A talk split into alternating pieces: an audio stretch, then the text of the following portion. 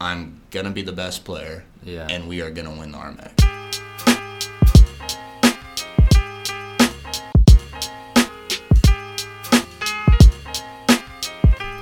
Welcome to Sauce Talk. This is Billy Hanson, and I hope everyone's staying safe out there and doing their part to slow the spread of this virus. I'm going to be releasing a podcast soon that feels a little bit more relevant to what's going on. I'm going to be interviewing my meditation teacher here in Colorado um, and talk to him about living well in uncertain times and how meditation and other mindful practices can help with that.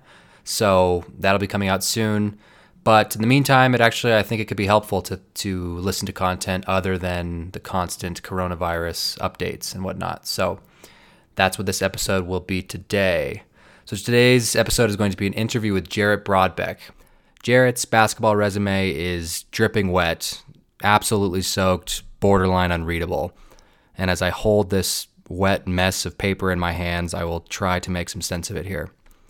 So, Jarrett was a freshman All American. In his four years at Regis University, he was twice first team All RMAC, twice second team All second team All RMAC. He helped lead Regis to its first 20 win season in 20 years in 2017. And then he helped lead Regis to its first RMAC championship in school history in 2018. And at that tournament, he was named RMAC tournament MVP. He scored the most points in school history. He made the most three pointers in school history. And he made the most three pointers in the history of the conference. And there have been some really, really good players in the conference that have played overseas and even in the NBA. And so in this episode, we walk through his excellent athletic career season by season. And of all the athletes I've ever played with, Jarrett's mindset most resembles what I've heard and read about from players like Kobe Bryant and Michael Jordan. He is just fiercely competitive, and every time he steps on the court, he wants to be the best player that he can be. And um, he is just an incredibly intense player. And so this episode really is a look at what it's like to be this type of player and this type of person. And Jarrett has some great things to say about this, how it helps him and how it can be kind of a curse at other times. So it was great to dive into these things with Jarrett. Um, career, I think, is also a, a, success story of an athlete who found a really good fit. And he really made his mark on a university. And I think that his path is one that athletes should try to emulate if they can. And so we talk a lot about the recruiting process, about a lot of the confusion that many athletes have as they're navigating the recruiting process and trying to find a school. And it was really great to get his insights on these topics on the podcast. So we recorded this at Regis University in person, and unfortunately, both of us were using hand gestures and bumping the table a little bit, and all of that got picked up on the episode. So I apologize for a little bit of distorted audio. Um, I think I'm I'm in the market for a a desk that has some kind of like electric shock. I think that, that will train me and my guests to not touch the table as much, or I just need a better microphone or something. But it does get better throughout the episode, so bear with me in the beginning. Um, and as always, if you'd like to support the podcast, you can share it with whoever you think might like it. You can leave a review wherever you happen to listen to it, or you can subscribe to my newsletter, which I am still working to put together. But the plan for the newsletter is just to send out a small, bite sized bit of content every Sunday. And the content will be related to some of the topics that I'm exploring here the overlaps between sports and meditation and mental training and anything else that's related to these topics. So, with that, here is Jarrett Broadbeck.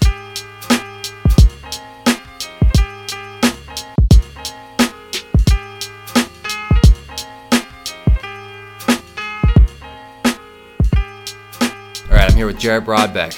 Jarrett, thank you for doing this. Yeah. All right, so I have a bit of a unique perspective on your playing career. I've been looking forward to this interview a lot. I was so I've I've experienced the Jarrett Broadbeck phenomenon three dimensions. So I played with you my freshman or my senior season when you were a freshman. Yeah. And then I coached you for two years and got to see you develop there. And then for your senior season, I was I had graduated, finished my master's, and I got to watch you as a fan. So I watched your games on stream, and I was in the stands. So I got to see you progress from kind of three different angles, which I think is pretty cool. So I want to run through those four seasons in detail, but let's start with your um, high school playing career briefly. So, how did your high school career go?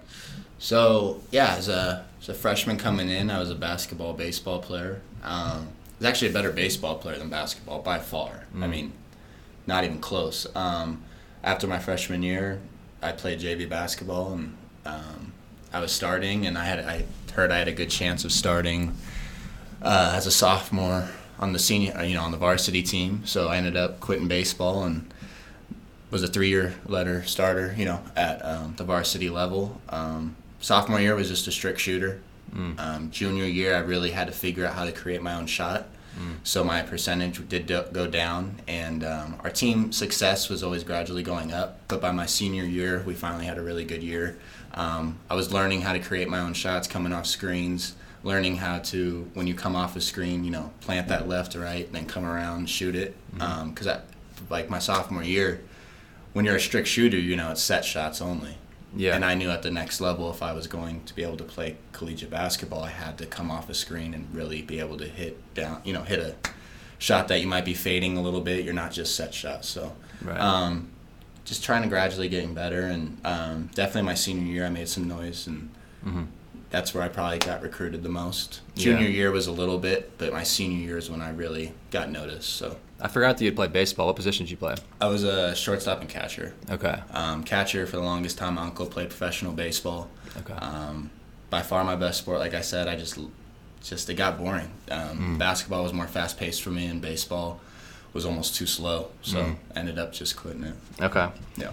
And then I want to dive into your recruiting process, but I, I think we should go into your college career 1st and then we'll come back to high school recruiting because I think you have some interesting perspectives on that. So let's start with you showed up to Regis in 2015, and I just want to briefly I'll set up this question with a memory I have of you. So after all the preseason work, you know, in the preseason it became clear that you were a very talented player, that you were going to play a lot. But then before our first game, you weren't in the starting lineup. And Dylan and I, my best friend Dylan from college, we remarked on how you made it visibly clear that you were frustrated, that you weren't a mm-hmm. starter. Mm-hmm. And from my perspective, at that point, I had never started a game, and that's I'm a senior.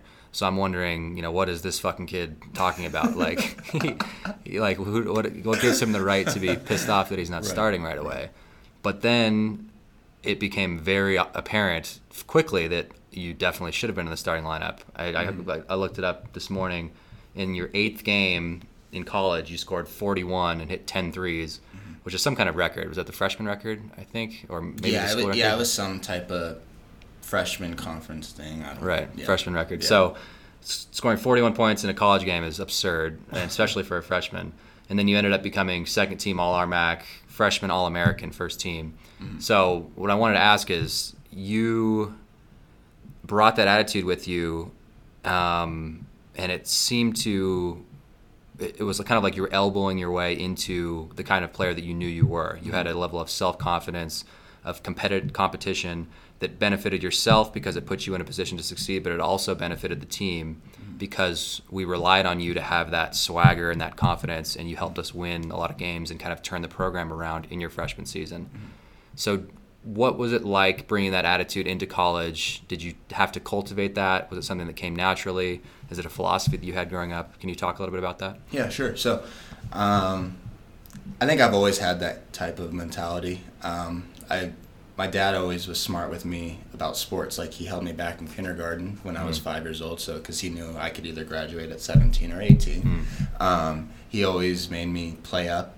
Like I was always playing with older kids, so I always kind of grew up with that chip on the shoulder that I always had to prove something.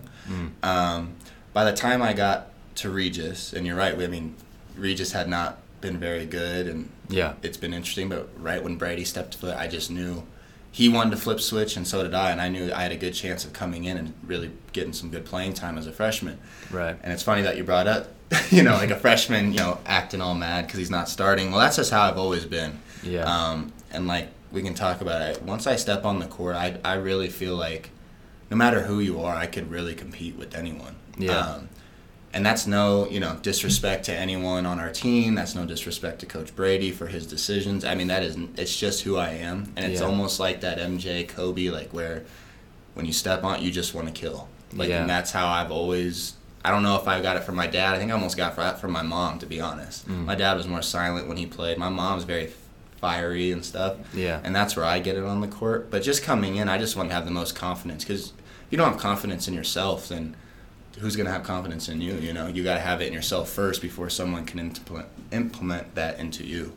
Oh, yeah, I totally agree with that. And I, reflecting on my own path and comparing it to yours, I think I could have used a little bit more of that mentality when I came in because my when I first got to Regis, I didn't want to step on anyone's toes. Right. I didn't want to piss off any of the upperclassmen. I didn't want to offend any of the coaches, and I think that translated into a subtle lack of confidence.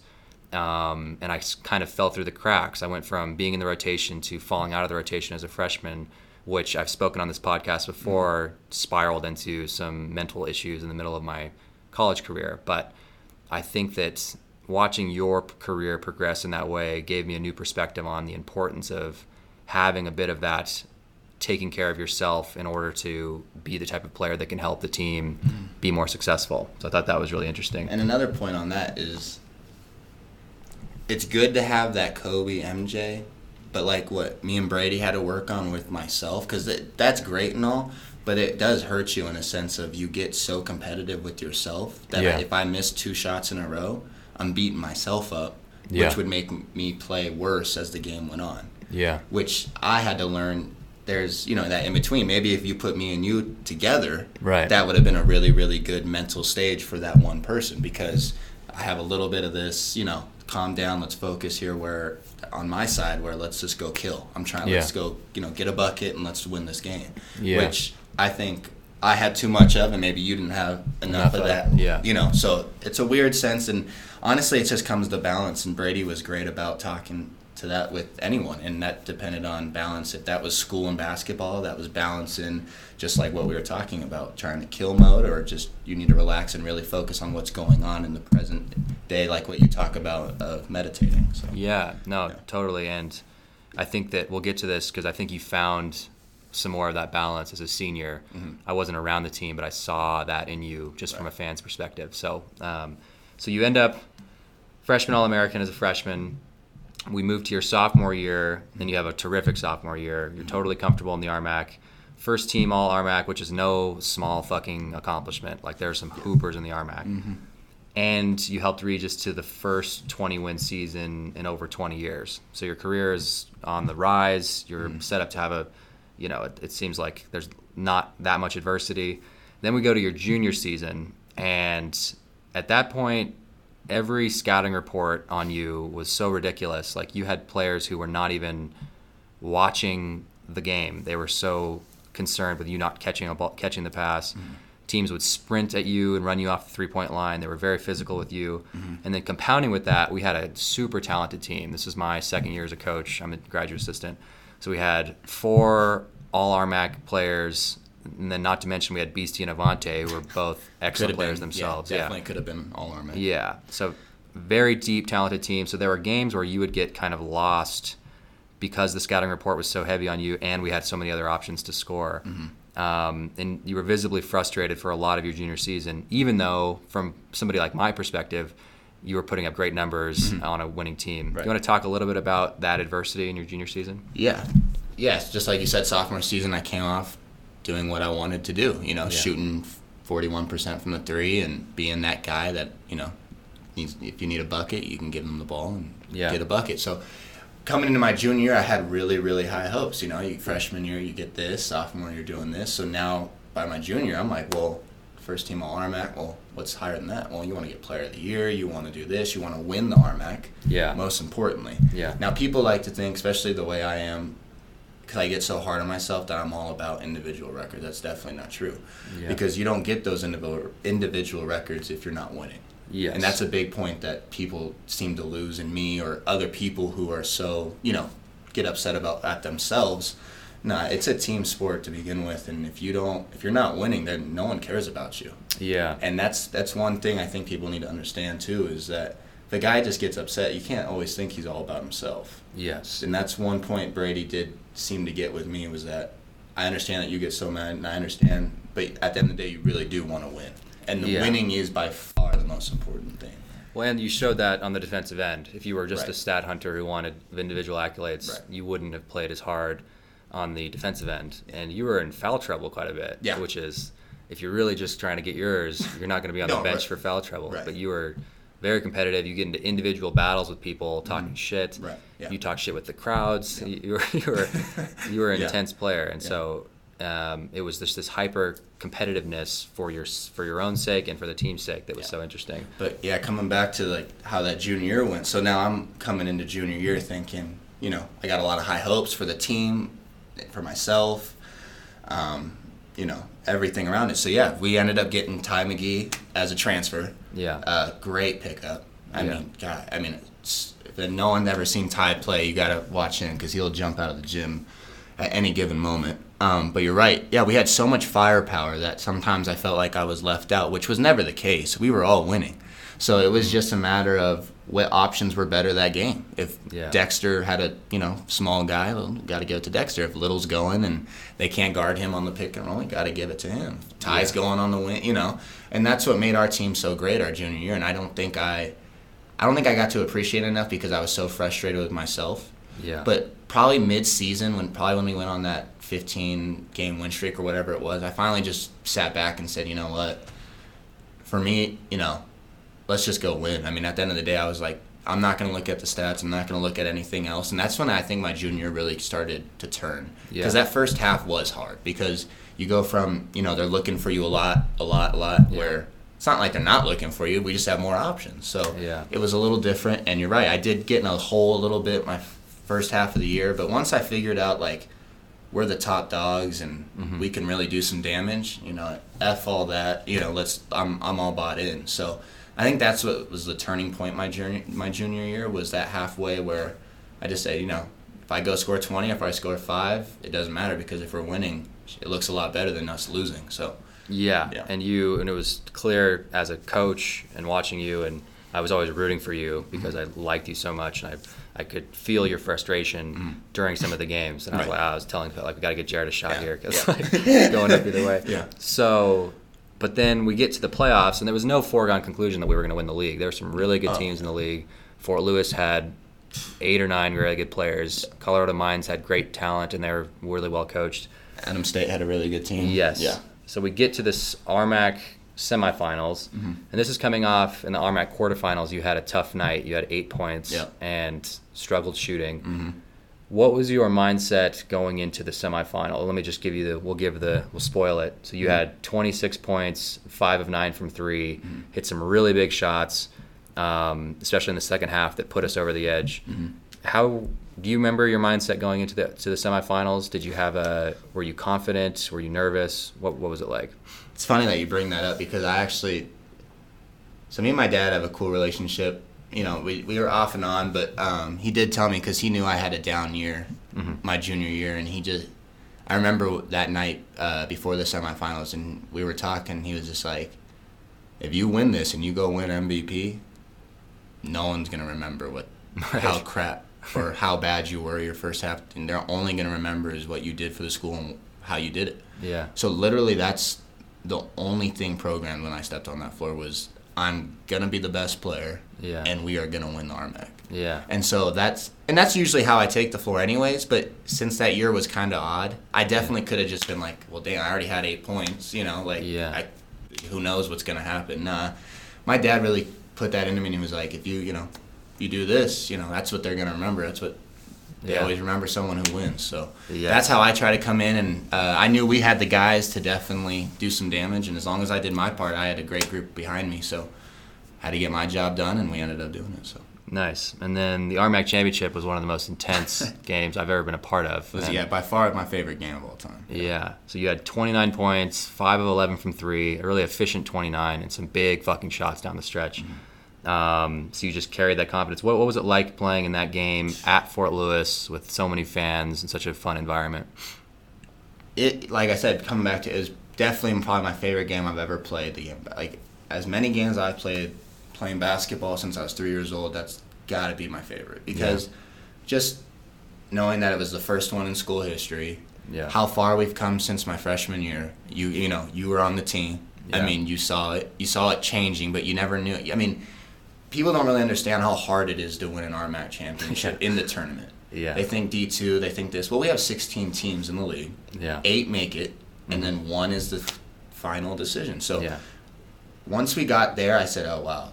But people, what people don't realize is that Fort Lewis hadn't won in two years, or no, hadn't lost in two years. Sorry, hadn't at lost home. hadn't lost a home game in Yeah, two, in two two years. So we're in a, we're in a situation where this team has not lost on their home floor in two years. They had the best record in the regular season, and we're in their environment in an RMAC championship game. Yeah, and ranked in the country. Yeah. you know so. But that's what you live for. I mean, you you want all of that. You don't want to come in facing the eighth seed. You want the number one seed at Yeah. their place. Just how Brady wanted. Just how I think all our guys wanted it. Yeah. We wanted to beat the best team, and that was the best team in the league. Yeah. And if anyone knows me, I love playing in front of crowds. I love playing in front of energy. I think I play better with that. I play better when I'm pissed off at a certain player on the other team if they've called me out or something. Yeah. Um, so I just took that inner Kobe. I, that's what I really try to do. I, Yeah. I really just try to kill people. Yeah, it's, I love you brought that up that we all wanted that game because we were watching the after we beat Mines in the semis, we were watching Adams State versus mm-hmm. Fort Lewis, Yep. and even though Adams State would have been an objectively an e- a better matchup, an easier win for us mm-hmm. probably, mm-hmm. we would have been favored versus underdogs against Fort Lewis. Yeah. I felt, and I think most of the teams players on the team felt that it would have been kind of odd if we were playing Adams State with no crowd in the championship. It, it almost like it made for a more coherent moment. Like a Cinderella story. yeah, yeah, that we were coming in as underdogs in a big crowd. I thought that was such so cool. Um, okay, so we go first RMAC championship in school history. We go to the regional tournament. You have a really solid game in the first round, first regional win, 17 points, and then we played probably the wildest game I've ever been a part of, which is four overtimes, and we just barely lost to a very good team. Um, but you had 34 points and 10 threes. Um, what was it like playing in a regional tournament? And you can expand on any of that that you want. Yeah. Um, yeah, first time. I mean, first time we've ever been to the NCAA tournament. So, or for me, for Yeah. sure. So, um, lot of chills and stuff. But after that first game kind of got out of the way, you know, you kind of get more calm and you get a feel for the court because we're playing on the same court until the Sweet 16. Yeah. So it was good to get a feel for the rims and stuff. But coming into that next game, we knew we this is probably the most talented team we were gonna, we've played all year. Yeah. I mean, they had dogs on Yeah. that team, and we still talk about that team. Yeah. Um, Deshaun Francis ended up having 40 points. I mean, you name it. They're all D1 fallbacks. Yeah. That's what people forget. They those are all D1 fallbacks that knew how to play with each other. So Yeah. it just created a great energy for that game. And um, we came out swinging. I think we were up 18 at the half, something like that. Yeah. Um, they fought fought back hard. They were a great team. We knew it was a game of runs, so they were going to come back. And um, but yeah, four overtimes. I didn't even know what overtime we were in by the third one. To be honest, um, I think I played 57 of the 60 minutes.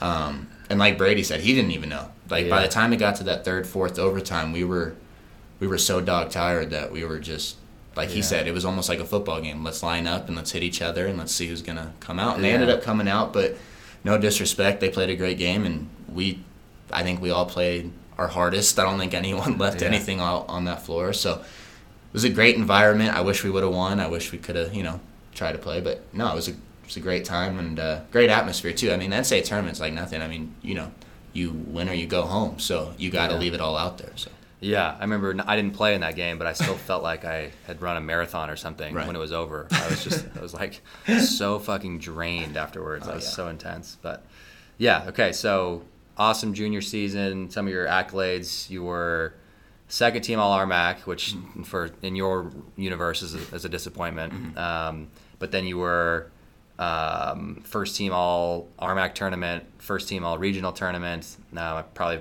forgetting some of your resume there, but it'll be in the intro. And then I left that year, and I started, and you went into your senior season. There was Dexter and Ty had both left. There was objectively less talent on the team, but you were still getting similar scouting reports. So there was less options on the team, but you were hounded just as always.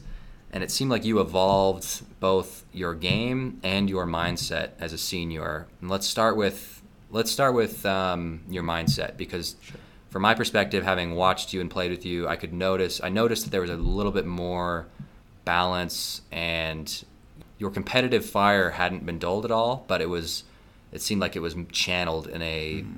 just more consistently positive way as a senior. Even in tough tough times, like you go the first half one for six with four points, and you come out to the second half looking the same way. You mm-hmm. had this kind of stoicism about you that I think really helped you in your senior season. Yeah. Did you consciously change this? Did this just, did this just come from experience?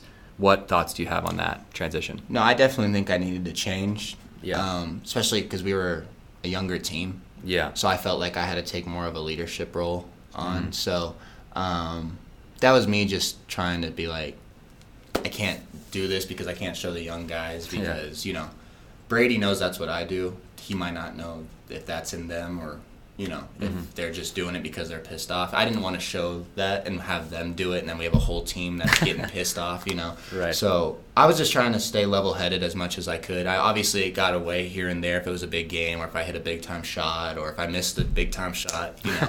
um, no, I just try to be there for my guys and just try to stay more level headed, especially since with the younger guys, if they had questions or if they try to look at you from an example standpoint, I just try to be more. I, I think the best word is level headed, to be honest. Yeah. And, uh, I think it helped me, honestly, because, like I said, sometimes when you have that fiery passion and you that's all you have and you're not as level headed, it gets away from you and you get out of your um, get out of your role almost. I think you yeah. almost hurt the team sometimes when you get so pissed at yourself and you're not in the huddles really. You're almost you know you're in the huddle, but your mind's totally out and thinking yeah. about how did I miss that shot. Um, I think I was just trying to be there for the guys a little more and really try to lead by example more. Yeah. I think Noah did a great job. I think you did a great job. I and I had a lot, and that, what me and Elias have actually talked about too is like we came in with probably the best older group you probably could ever come in. Mm. I mean, you got to remember, we came in, we were all brand new. Besides yeah. the seniors that he kept, was you, DK, Kevin. Yeah. You know, so um, I think that helped me too, realizing like it's not just basketball. Like I always felt like it was just always, always basketball. Like it's mm-hmm. there's more than basketball on a team because you're trying to help the young guys. You have to lead by example. Um, show them the routes, like what you can do to help a teammate or how you can help them on the court even. I mean it's it's huge. And yeah. i learned a lot from you guys. And i think finally as i got more mature it was easier to be more level-headed. So okay. yeah. Um, and then we'll nerd out on basketball a little bit here. Mm-hmm. this will be kind of niche but i think it's so interesting because you and i both added the divine shot fake our senior season. Um, and I had been bugging you about it just because uh, I noticed how much it helped me as a senior mm-hmm. to not have to shoot over people every time, to how much you can create space. It gives your game more pace. Adding that to my game senior year really opened me up in so many ways, and it became my favorite move was mm-hmm. the shot fake, blow by, and then shoot a three. Right. So I wasn't going into the paint and trying to finish oversized. Mm-hmm. Rather, you know, this is what Brady and Coach Snyder and Coach Kaufman told me. Rather than get into the lane, right. you know, shot fake and take a step back if you have to. Just just launch it. So. Mm-hmm you were much better than me at getting your own shot off and you had much more lift on your shot. So you were always able to get it up over size, over mm-hmm. defenders.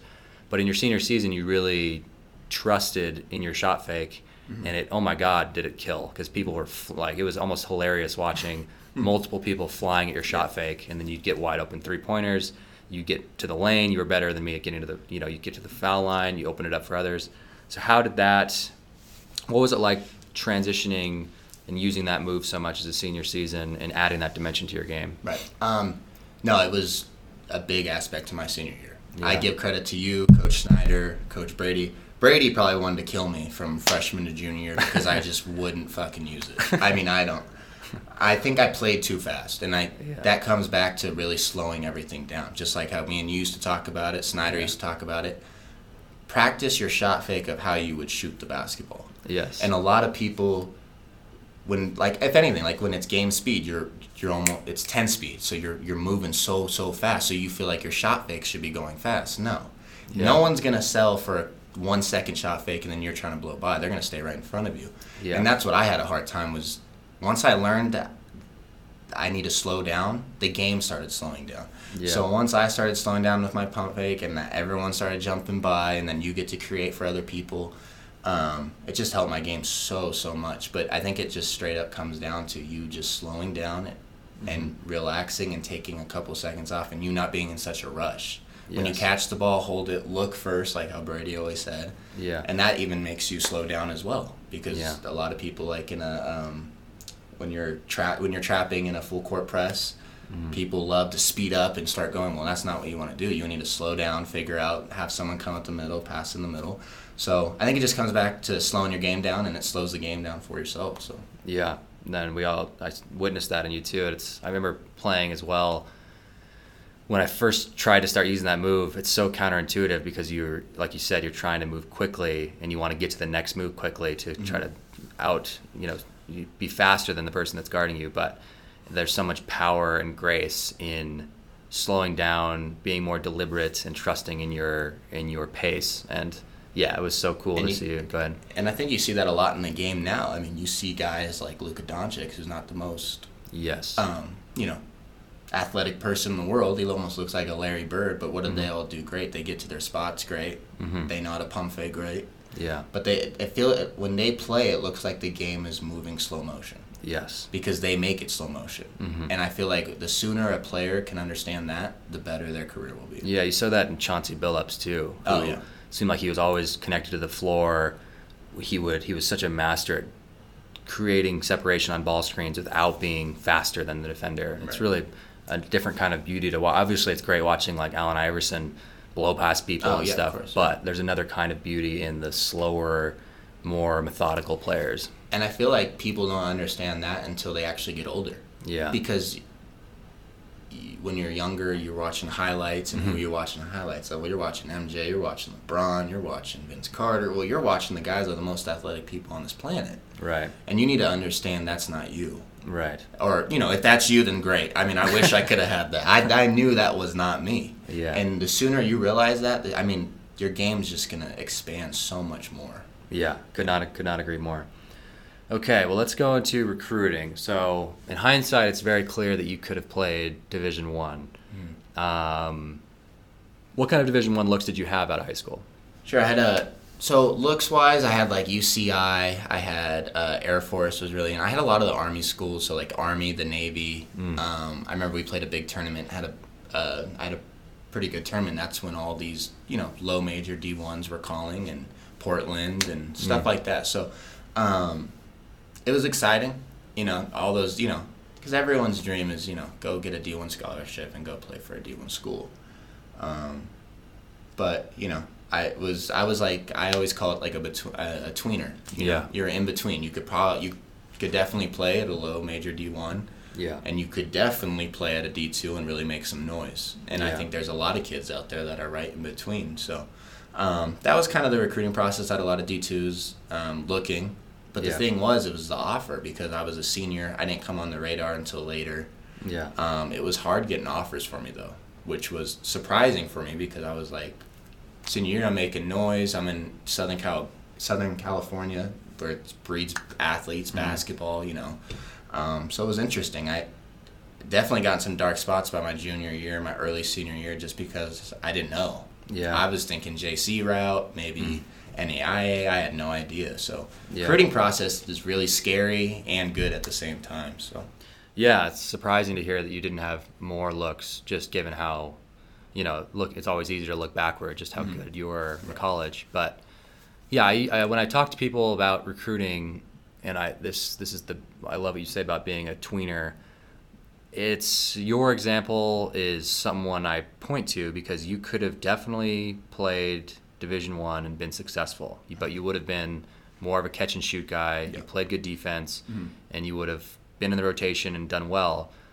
But instead, you played Division Two, and you you know broke many school records mm-hmm. for your starter. Mm-hmm. Got to really make your mark on a university, and you were at the same school for four years, which is another reason why you made your mark. Right. So I always try to encourage those who are in between to strongly consider picking the lower level just because you can optimize for location, for the Right. coach, for the academics, for every other all these other variables.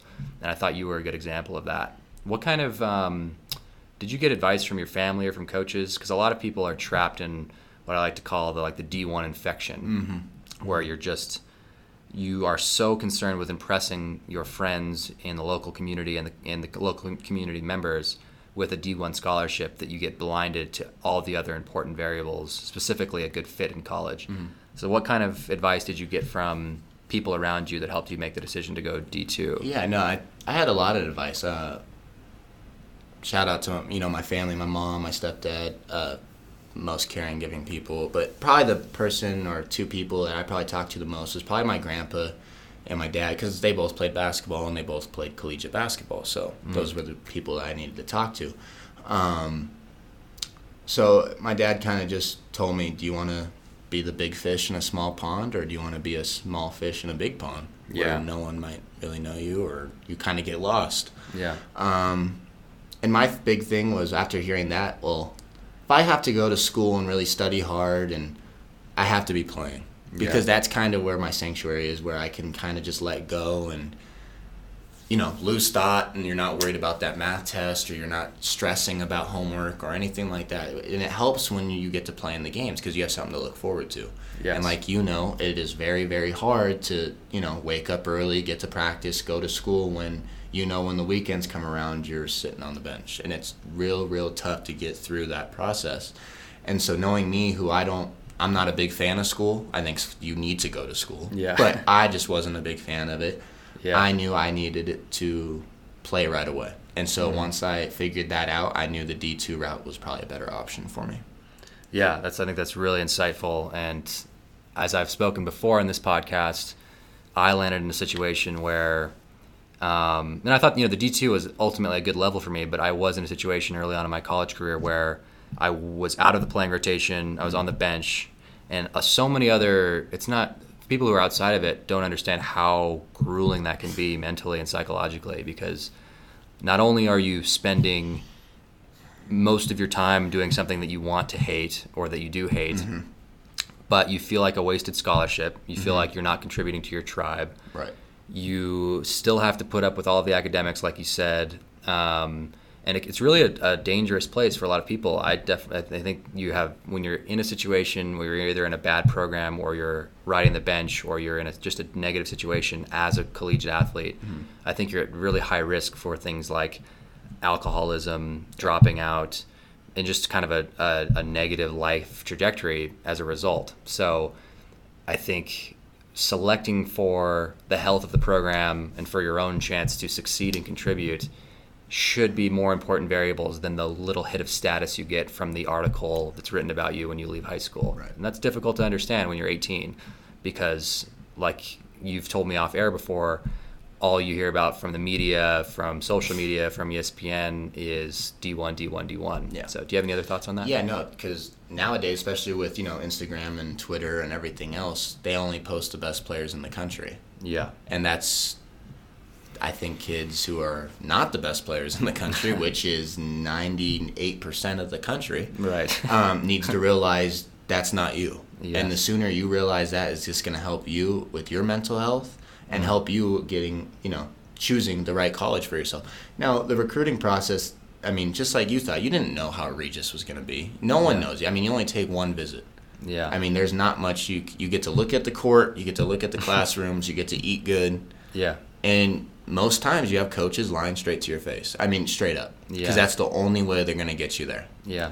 And I think when 18 year olds, and like what you just said, I mean, you came out probably one of the most prolific basketball players from your high school. Yeah. Easily. So you get a big head, just like anyone would. Yeah. When you're feeded that and you see yourself in the newspaper every weekend, Yeah. and you're the guy and you're the all time leading scorer, well, then you think you should be with the best around the country. Well, and that's not the case. You know. Yeah, I had people from my local community who just, and it's not their fault. They No, just didn't yeah. understand. They saw me breaking records at my high school, and they expected to see me wearing a Duke uniform or something. right. And that got to me. I thought I there was a period in my high school career where I thought I was going to be in the ACC, Right. which is comical looking Right. back. uh, but there's so much misinformation, like you're saying, that Right. if you can God, and I, this is the third time I'm going to say this, but Yeah. selecting for other variables like Right. health of the program, the fit, Exactly.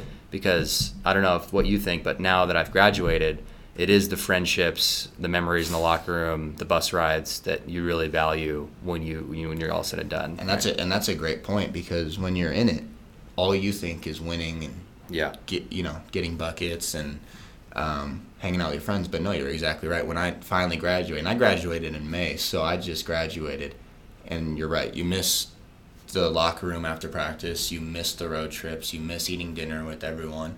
Yeah. And that's what you take away. And I think when you're recruiting, you have to really see is it a family organization or is it Mm. we're here for wins and that's it. Yeah. And some programs are like that. I mean, um, you see a lot of those at like, I don't know. I don't want to say any college, but you do see that at certain colleges. Yeah. And but it is hard. I mean, how are you supposed to know as an 18 year old kid going to a college that they're lying to you or if they're not lying to you? yes. So that's I think it's a good point. You have to really look at how's the education, you know. Yeah. How's how's the coach talking to you? How does he talk to you? Or how does he talk to your mom and your dad when you're there? Yeah. Um, I think that's a good way of trying to figure out where you want to go. Maybe even going a step further, like looking at tape of him on the sidelines. Oh, great. Because the the three course meal that you get on your visit is going to be different when you're when you like s- screw up a defensive rotation. Right. Like they're not he's not going to treat you the same way. So Right. stuff like that. I th- I've always thought that asking because even players on the team when you ask them, oh, how is it? It's just like a job interview. If you if the players on the team say, "Oh, the coach is a prick, don't come here," mm-hmm. that family is going to go directly to the coach and Right. say, "Well, your players are saying this, this, and this," Right. and those players are going to get punished. Right. So you're going to get a lot of misinformation on your visits. So I think asking maybe former players, Yep. Looking at graduation rate, Yeah. looking at winning percentage. Not that that's everything, but it, you know, if you're on a team that never wins, it sucks. And so It's yeah. e- it's Yeah. easier to come to practice when you're winning. Yeah. that? Yeah. Absolutely. For sure. And uh, but yeah, so but I think the social media has hurt people's mental health. Certain kids Yeah. because and then they feel like they just fell off the face of the earth. And I'm talking about the kids who were all everything in high school. Yeah.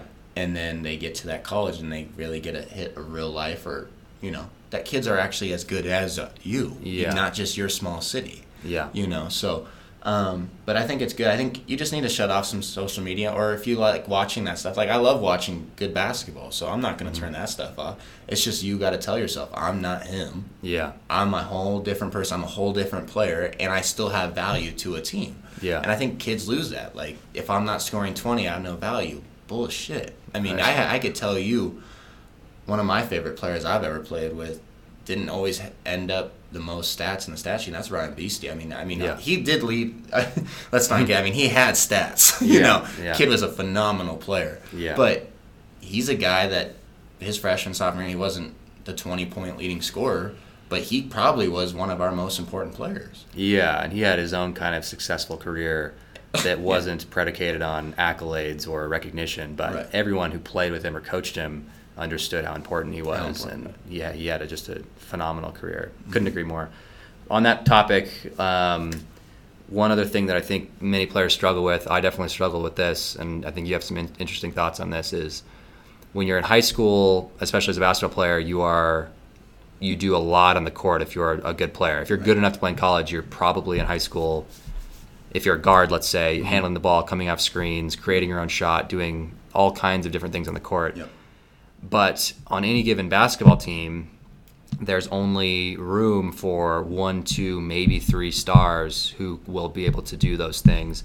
And then there are a lot of players who earn their keep mm-hmm. being more niche, excelling at one thing or two things or three things, mm-hmm. and finding their way to contribute. Um, you have any thoughts on how a young player should view this finding a niche dynamic? Right. No, um, I think that's a great topic. and We were talking about it off air as well. Um, like you said, in high school, if you're the best player, you usually have to do a lot of everything, especially if you don't have D1 guys around you. I'm not talking about like the IMGs. I'm talking about the you know small community kids who are by far their best player and then probably Yeah. the only collegiate player on that team. Yeah. So you have to pass, you have to rebound, you have to shoot, you're doing all of that. But once you get to college, everyone's recruited for a certain reason. Yeah. And that's what you kids need to understand. Mm-hmm. When they start getting in that off season, well, work on what you do best at. I mean, Yeah. sure, you have to work on what you're not great, like if that's defensive slides, if that's, you know, defensive help, maybe your handle here and there. But you got to remember, I don't I shouldn't be working on coming off screens for 2 hours if I come off screen probably about 3 times a game. Yeah. I should probably be working on coming around screens, getting my feet set. And that's what kids don't understand. I feel like they want to be this well rounded player, which is great. Like, if you mm. have those skills and you have the athletic ability to do that, then God gift. Go ahead. Yeah. But if you don't, like people like me and you, we had to figure out why are we in the game. Yeah. Well, we're in the game because we can fill it up from three point line. Yeah. And then you got to go play hard defense. You know, like Yeah. that. You got to play really hard. Now we weren't the most gifted defenders. They got to know what means. But we Well, let, hard. be honest. One of us was more gifted than the other on defense. All right. Don't, Well, and I'm still and the don't, thing, don't sell yourself short. All right. but the thing is, is like, that's what I feel like. If you're coming out of, hi- it's hard coming out of high school with that mindset. But I think after your first year of college, Yeah. if you could get that, you're already a step ahead of most athletes. yes. If you could really just understand after your first year of college of like, what's your role and what could be your role for the next three years, and you can really work on those aspects instead of everything. Mhm. I think that helps you 10 times more because what's the NBA? I mean, like we were talking earlier, you have your superstars. You probably have two superstars. Yeah. And then what do you have around them? You have people that do the best at what they do Yes. and that one thing. Kyle Yeah. Korver, he's a shooter. You think he's freaking coming off ball screens and throwing a no look pass? No. Yeah. You have a, you know Hassan Whiteside, offensive Yeah. rebounding and putting it in the hole went down low. You got to know your role, and I think that's what makes a team great. And I think that's Yeah. what made our junior year team great because Mm-hmm. we clicked all at the right time, and we finally all figured out we each had a role, which was a big role. Yeah. And now, if you're not scoring, that doesn't mean you don't have a big role. I mean, Avante Nelms Yeah. was a point forward for us who was distributing the ball and maybe averaging eight points. Well, dude, Yeah. he was a huge part. Yeah. Huge part. And that's what and once kids understand that, and I think coaches could do a better job of maybe uh, letting them know, you know, what you do is bigger than just scoring. It's bigger Yeah. than, you know, just handling the rock or whatever it is, you know. So, I think after that first year of college if you can really understand what you do and what the coach needs you to do to perform well, then that's probably what you need to practice a little more. So, Yeah, that's one thing I really appreciated about Brady is that was my senior year. That was the first time that I had he took role dec- dec- role declaration very mm-hmm. seriously, and um, because I had spent my whole life, like you said, trying to do many things. I worked very hard on my ball handling, mm-hmm. on pull up jump shots in the lane. I was trying to add a floater to my game, mm-hmm. And I remember after the first couple scrimmages, my senior this is specific specifically one scrimmage where twice I went I drove into the key and tried to finish oversize and I, I think Elijah or DeAndre or both of them blocked out of bounds. Um, but I also made some shots in that scrimmage and then after the scrimmage ended I met with Brady and he said, "Hey, like you don't need to do that. You don't need to drive to the you don't you don't need to get to the rim for us." And that hit that initially came as kind of an ego hit because I was like, "Well, you know, I've been working how many hours have I worked on that drive? Right. I've worked forever." But it ultimately turned and then even further through the midway through the year he stopped having ball screens set for me. Yeah. And I was either catch, it was shoot, pass or pump fake. That was the only my only responsibility when I caught the Mm. Ball was one of those three things. So, um, when simplifying that role for me ultimately led me to have much more success, and I think you're right that coaches can help their players by defining roles and helping set up that role declara- declaration specifically and spending time talking about it and setting it up rather than just letting it fall into fall into place. Now it's a bit of a, a dichotomy because you don't want to pigeonhole someone in the first few practices who might have the potential to grow into a different role. Right. So there's always some friction where people's roles change and evolve, but mm-hmm. you do want to make clear who are going to be the guys taking, you know, who do we want to have the ball at the end of the game? Who do we want to have be taking the shots? Who takes the ball up on a press? Things like Right. that. And I thought that playing in a environment like that where I knew, okay, if I do these three things, if I come in and I bring physical toughness and a sense of leadership and I make and I knock down open shots, mm-hmm. I'm going to be on the court. Right. And if I don't do those things, I won't. And mm-hmm. it was so simple for me to sharpen up my own individual workouts of what I should be working on and my attitude on the court. So I think that is really important. And I think you brought up a good point of saying, because that is an ego hit when you have Yeah. your head coach telling you that's not what you do. Yeah. When you and you're right. I mean, if any basketball player knows you when you work on stuff. And I I I take pride in my work ethic. I mean, I think I have.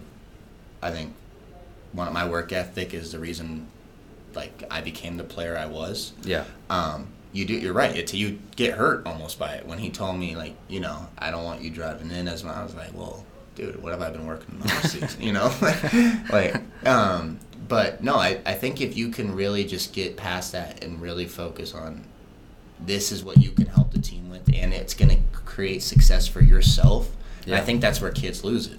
Yeah. They only think, oh, oh, I'm just helping the team, and I don't get to do what I want to do. Yeah. Well, no, what I think he's gonna. I think your coach is trying to bring out the best in you for the team and not and for you at the end of the day. I mean, if you are a great shooter, why not shoot it? yeah, and keeping in mind, I the next episode that's going to come out is with Dan Snyder, who brings up an interesting point. Like when he was coaching high school, he told his players like the only way that I'm going to be successful is if you guys are successful. So the players can get into this mindset of, you know, you are against your coach, and right. there's there, there's going to be some friction with the coaching staff, and I think that's actually healthy a little bit of that. But ultimately, knowing that they want you to be successful because the program you, you can't win unless the players play well. I think keeping that in mind is good. And so when someone, if the coach comes to you and says, "We want you to do this and this and this," and it hurts, it might be for the best, not only for the team but for your own enjoyment and success individually right. too. Yeah. Yes. Okay. So you upon graduating, did a couple tours in China. Is that mm-hmm. right? Yeah. How was that? Uh, it was super cool. Uh, yeah. I got to go with uh, Kaufman and Tripp, obviously coaches, yeah. you know, that coached us yeah. in our early ages, and um, it was great. It was really cool seeing uh, the game over there. We had a great team, you know, really mm. talented team. Yeah. Um, different game out there, way more physical. Um, mm. That's the one thing I noticed. Like coming off screens, they're holding you. You know, mm. it's a moving screen out here. You know, mm. but out there it's not. Um, but it was super cool. But the, I think it was good for me because I was in that in between again. I've seemed like I've been in between my whole life, but um, I was in between of going to play overseas or getting a job and mm. calling it quits with basketball. And yeah. as anyone knows, it's probably the hardest thing for an athlete because if you've been playing from three till 22 years old, yeah, I mean, that's really all you've ever known. I mean, yeah. in the off time, what are you doing? You're probably practicing for basketball. So, yeah. um, China was good because I just I kind of knew right then and there I didn't really want to do it. I didn't like mm. the loneliness of it. I didn't like how people didn't speak your language. It was hard to communicate. Mm. Um, maybe that was just because I was in China and maybe not in like an Italy, Greece type area. Yeah. Um, maybe that would have helped, but no, it was a it was a great experience. I'm glad I got to do it. Mm. Um, but it did show me the route that I wanted to take for my years after basketball, so it was good. Yeah, so you yeah. decided to, to hang them up, mm-hmm. which must have been hard for someone who made the kind of impact of the game that you did. Right. What are some things that you? What are some aspirations post sports that you mm-hmm. have, whether that's physically or um, in your career, mm-hmm. or sure. so? What are what are some of the things you hope to accomplish, and maybe some of the stuff you'll take with you from the basketball court into the rest of your life? Yeah, uh, we'll start off that was probably some of the things that you just take is uh, teamwork. Is if you start with any company or anything else, you're going to be working with other people. So learning how to communicate with others, learning how to, you know, if one person's this way and one person's this way, as we've known on teams, you know, yeah. you got a lot of different personalities, yeah. and you need to learn how to come at them in different situations. And I think that helps you in the business world, not only on the court. So I think I definitely mm-hmm. took that aspect for sure.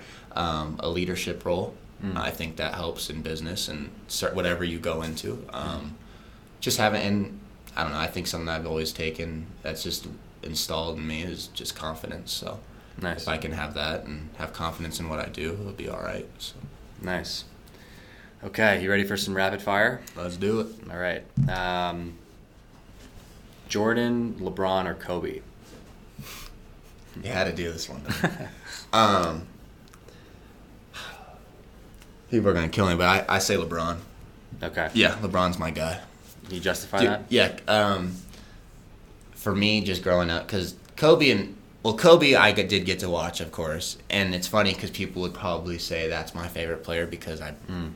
take hard shots. I have a crazy personality that he did. I don't, I don't think I'm anywhere close of what Kobe you, had. You, uh, you emulated but, him when you. Uh, I remember one. I remember my senior year. You had a tough night shooting on the road, and we got back to campus at like 2 a.m. Mm-hmm. and I, I packed up my stuff. I'm like half asleep trying to get back to my car, and I yeah. look over and Jarrett's got the gun out in the gym in the dark and he's getting yeah. shots up. Yeah, that's very Kobe-esque of you. Right. yeah, and I look, and that's I'm nowhere near what Kobe was, but I think I my mindset and my mentality probably leaned more towards his than a LeBron. Yeah. But you always like what you couldn't do, Mm.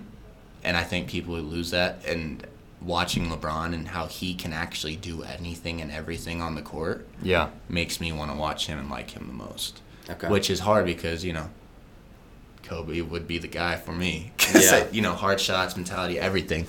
But I like what I can't have, and that's that's LeBron. I mean, the Yeah. physique, the the way he comes off screens, the way he passes is unbelievable. Yeah. Um, and I wish I could do more stuff like that. I just Yeah. couldn't, and so. But yeah, that's why I choose LeBron. It's an interesting point. I I never thought about it like that, but I've always been drawn to players who I didn't play like as well. I love Luka Doncic. I love Lillard. I love Allen Iverson. I love watching those dynamic and masterful guards. Oh. And I like guys like you know what fucking Kyle Korver and Oh, Bruce him. Bowen, but I kn- they're not, they've never been my favorite players just Right. because they stand in the corner and hit threes. Yeah, exactly.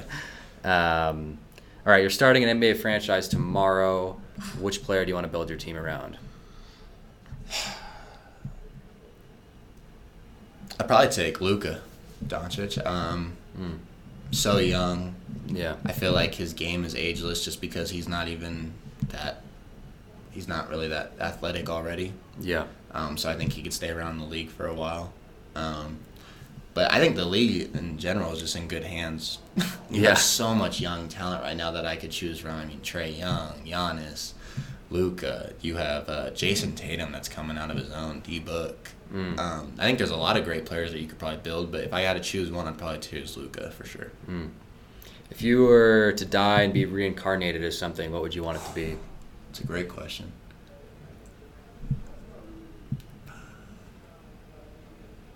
Hmm. And anything. It could be anything. Plant, animal, Uh, human again? be a bald eagle, bro. Yeah. I want to be up high and flying, and That'd be sick. I think that would be pretty tight. Yeah, Yeah. It's a great answer. um, all right, Drake, Kendrick, or Cole? I heard this on Noah's. I heard this question on Noah's. Uh, probably go Kendrick. Okay. Yeah, I like Lamar. Yeah. Nice. Yeah. Um, all right, top five musical artists right now, like a power ranking. Um. Ooh. Okay. So Gunna. I love Gunna. Okay. Um. And it's like right now, the artist right now. Yeah, not all time. Just like you can just whoever's you're gonna put on an album today. Which five guys are you going to, or girls?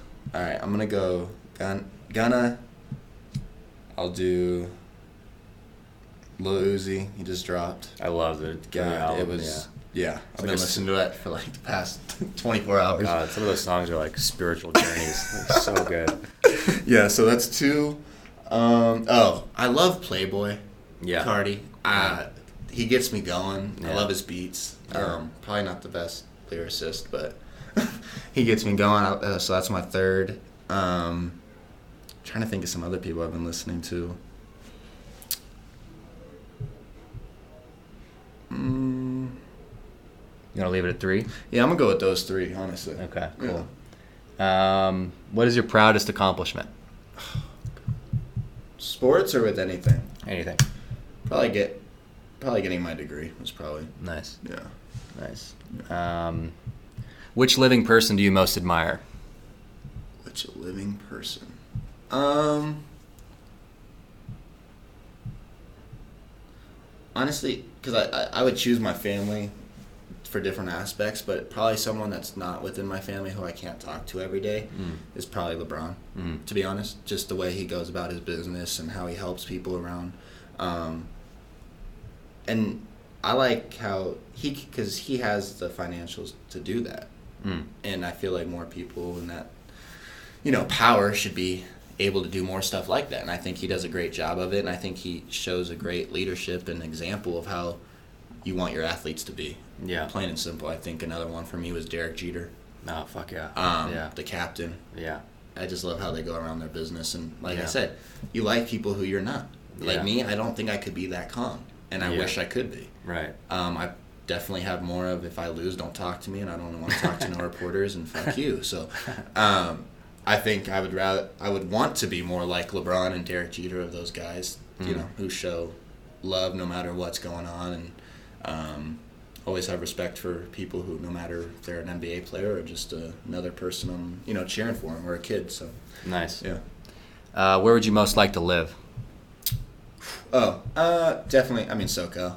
Yeah. I mean, I don't think I could leave that spot. I mean, I'm here now, Mm-hmm. um, but that's definitely the spot I want to end up. Nice. Um, I've been privileged.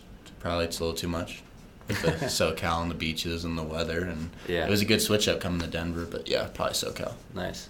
All right, last one. Um, what aspect do you, or like, what character trait do you most admire in an athlete or a coach? It's a good question, honestly. Um, I think work ethic.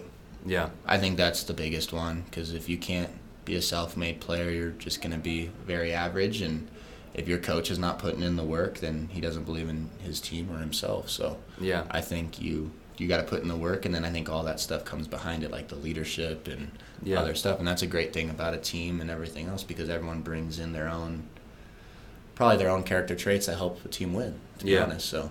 But yeah, I'd, I'd take work ethic honestly. Yeah. Cool. All right, man. Well, what a great honor it is to have you on the podcast. Really excited to put this out. Um, where can people find you? Should I just link to your social media accounts? Yeah, Anything? social media is good, and Cool. yeah, All right, man. Well, hopefully we can do this again sometime. It's really cool. yeah. And thanks for to you. having me. Hey, Sauce Talk, number one podcast, out now.